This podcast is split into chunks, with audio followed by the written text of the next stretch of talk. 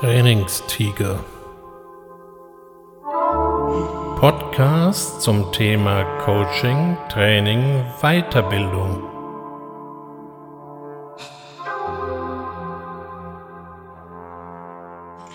Herzlich willkommen zur ersten Ausgabe des Trainingstigers 2021. Ich hoffe, Sie sind gut in dieses Jahr, was mit so viel Hoffnung und Verheißung aufgeladen ist, gestartet. Die ersten Tage waren ja eher davon geprägt, wer jetzt wann in welcher Form und wieso geimpft worden ist dass ein Dauerthema zum Jahresanfang glattweg unterging. Mir fehlte es eigentlich schon. Die Diskussion um die sogenannten guten Vorsätze. Zur Erinnerung. Gute Vorsätze sind Ziele, die sich Menschen am 31.12. um 24 Uhr oder am 1. Januar in den ersten Minuten für das neue Jahr setzen. Diese Ziele zeichnen sich vor allem durch drei U's aus.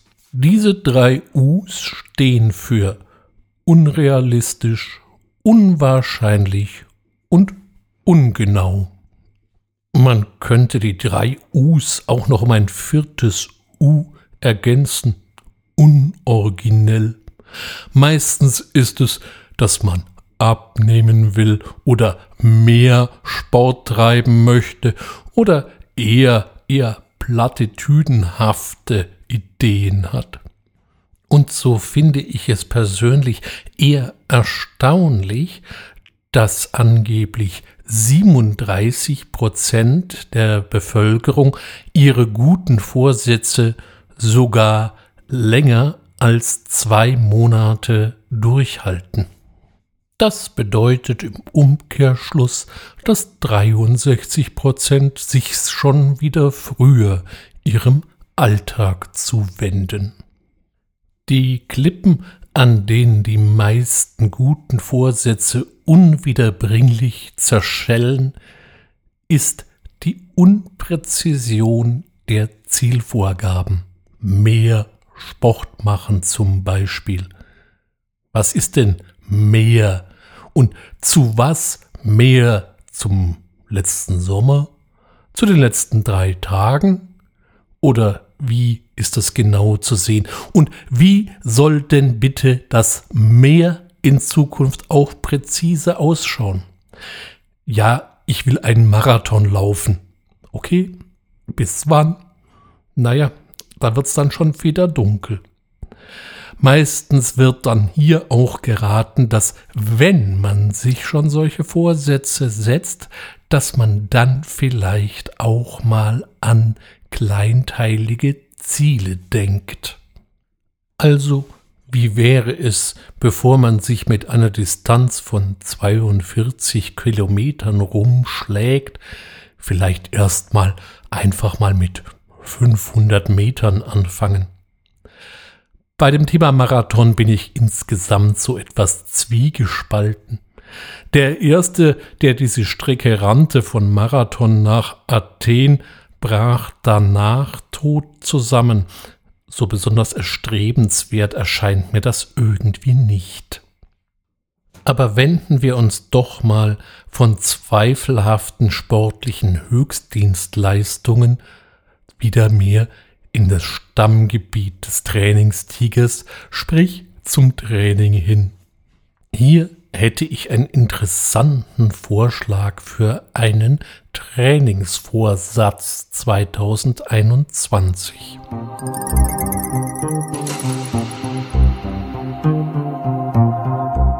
Wie wäre es, Online-Trainings in diesem Jahr öfter und kleinteiliger vor allem zu veranstalten? Online-Trainings erfuhren ja in diesem Jahr situationsbedingt einen gewaltigen Aufschwung. Da war nicht alles besonders geschickt, was da so angeboten und durchgezogen würde.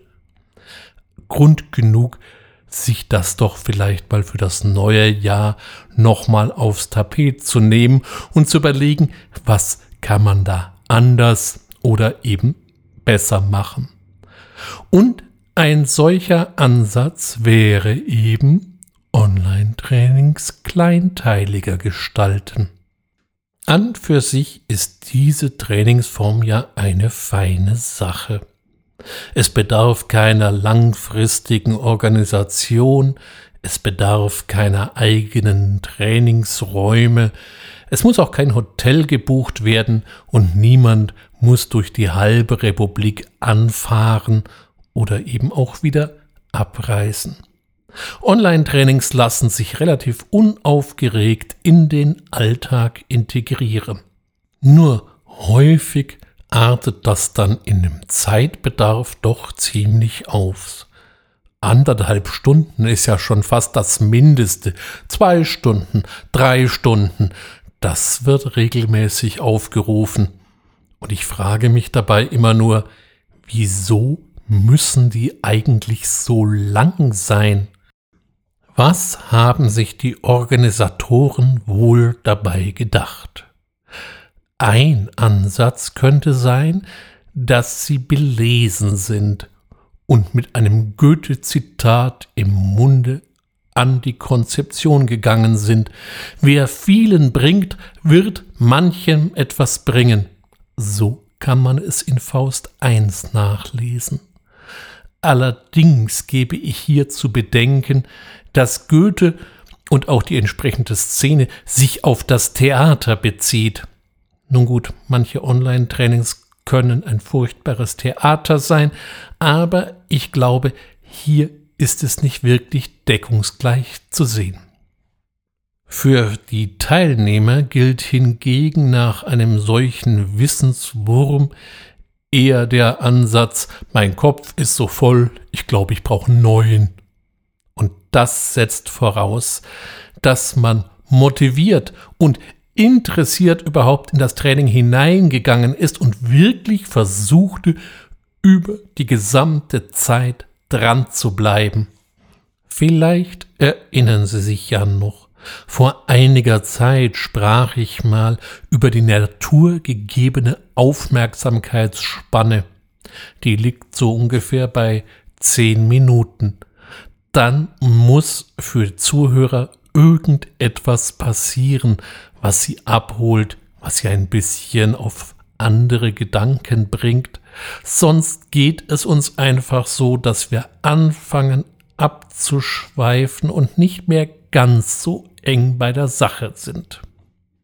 Wenn man jetzt mal so eben 90 Minuten veranschlagt, dann sind das ein Haufen Breaks, die man einbauen muss, um die Aufmerksamkeitsspanne seiner Zuhörer möglichst bei der Stange zu halten. Auf der anderen Seite möchte ich hier noch einen anderen Aspekt einführen, nämlich ein Punkt, wie wir lernen. Neuere Untersuchungen ergaben, dass der meiste Lernerfolg oder auch die höchste Lerneffizienz kommt durch selbermachen. Am besten in der Praxis. Wenn man sich das mal so aufteilt, lernen wir 70 Prozent quasi in der realen Welt.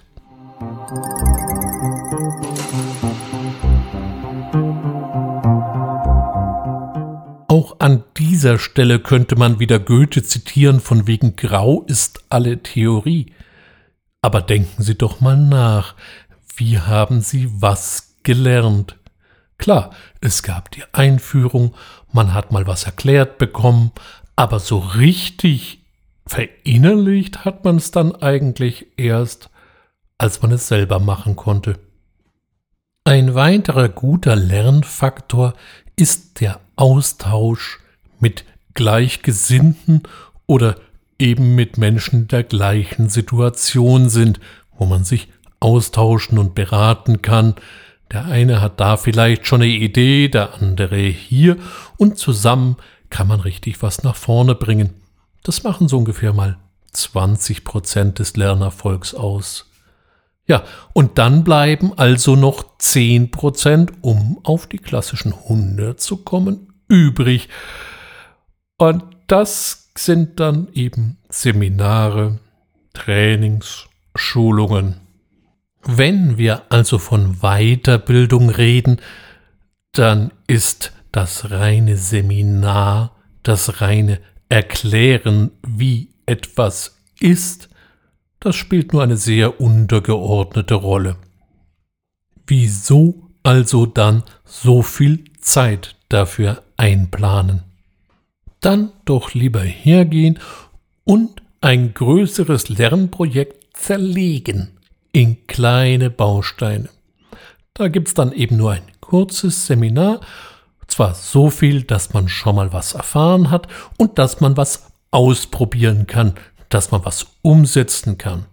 Darauf liegt der Schwerpunkt. Das macht dann auch mehr Freude, weil man hat auch direkt Impact. Man sieht auch, was geht oder eben was noch nicht so geht. Und wenn es halt mal nicht so geht, dann ist auch nicht gleich viel passiert.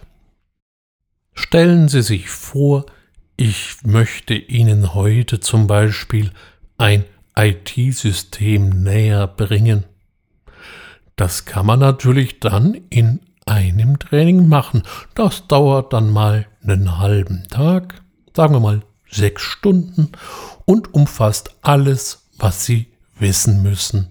Die Grundlagen, die grundlegenden Funktionen, aber auch was sonst noch so alles geht und was den Alltag einfacher machen könnte. Stellen Sie sich weiter vor, das üben wir auch und das läuft auch so alles ganz gut, so dass Sie am Ende voller Begeisterung und von Lebenskünstlerschaft berauscht sich wieder Ihrem Alltag zu wenden. Aber wenn Sie dann ein paar Tage später dieses System tatsächlich für sich auch in Betrieb nehmen wollen, dann wird's plötzlich dunkel. Da war vieles doch so einfach, aber es fällt einem gerade nicht ein und man kann es auch in den Unterlagen nicht finden. Das löst Frustration aus, das ist ein Scheiß und man tritt den ganzen Kram in die Ecke und führt sein Leben genauso weiter wie vorher. Schade um die Zeit, schade um die Arbeit, die man reingehängt hat. Wieso also das Lernen hier nicht zerlegen? Ein paar Schritte kriegt man mit und dann darf man sich damit erstmal beschäftigen, kann ausprobieren, rumspielen. Ja, die Ehrgeizigen werden ein bisschen vorauslaufen, aber das macht nichts. Man kann sich austauschen, man verinnerlicht schon alles, was man jetzt gelernt hat. Und dann kommen die nächsten Seminare die nächsten Schritte und man wächst auch in komplexe Systeme ganz einfach und unbedarft hinein. Derartige Überlegungen gelten jetzt nicht nur für IT-Systeme, sie lassen sich fast für alles, was wir trainieren wollen, was wir lernen wollen oder was wir als Trainer vermitteln wollen, anwenden. Und die Anwender werden es einem danken. Das hört sich doch nach einem interessanten Trainings-Neujahrsvorsatz an. Und ganz nebenbei sind sie dabei am Puls der Zeit. Denn das, was ich hier in den letzten paar Minuten mal so en passant aufgezeigt habe, ist ein wesentlicher Aspekt, der sich unter dem Begriff des agilen Lernens versteckt oder wenn Sie es gerne lieber Englisch gehabt hätten, Agile Learning. Das ist auch so ein Begriff, das agile Arbeiten. Ganz viele reden darüber, nicht alle wissen, wovon sie da reden. Und dieser Prozess hat natürlich auch Training und Fortbildung erfasst. Da ist viel Gutes dabei und vieles, was wir überdenken sollten. Vorausgesetzt, man geht dieses Thema nicht irgendwie ideologisch an. In diesem Sinne wünsche ich Ihnen ein paar ideologiefreie Tage, freue mich auf ein Wiederhören und sage bis bald, Ihr Ulrich Wössner.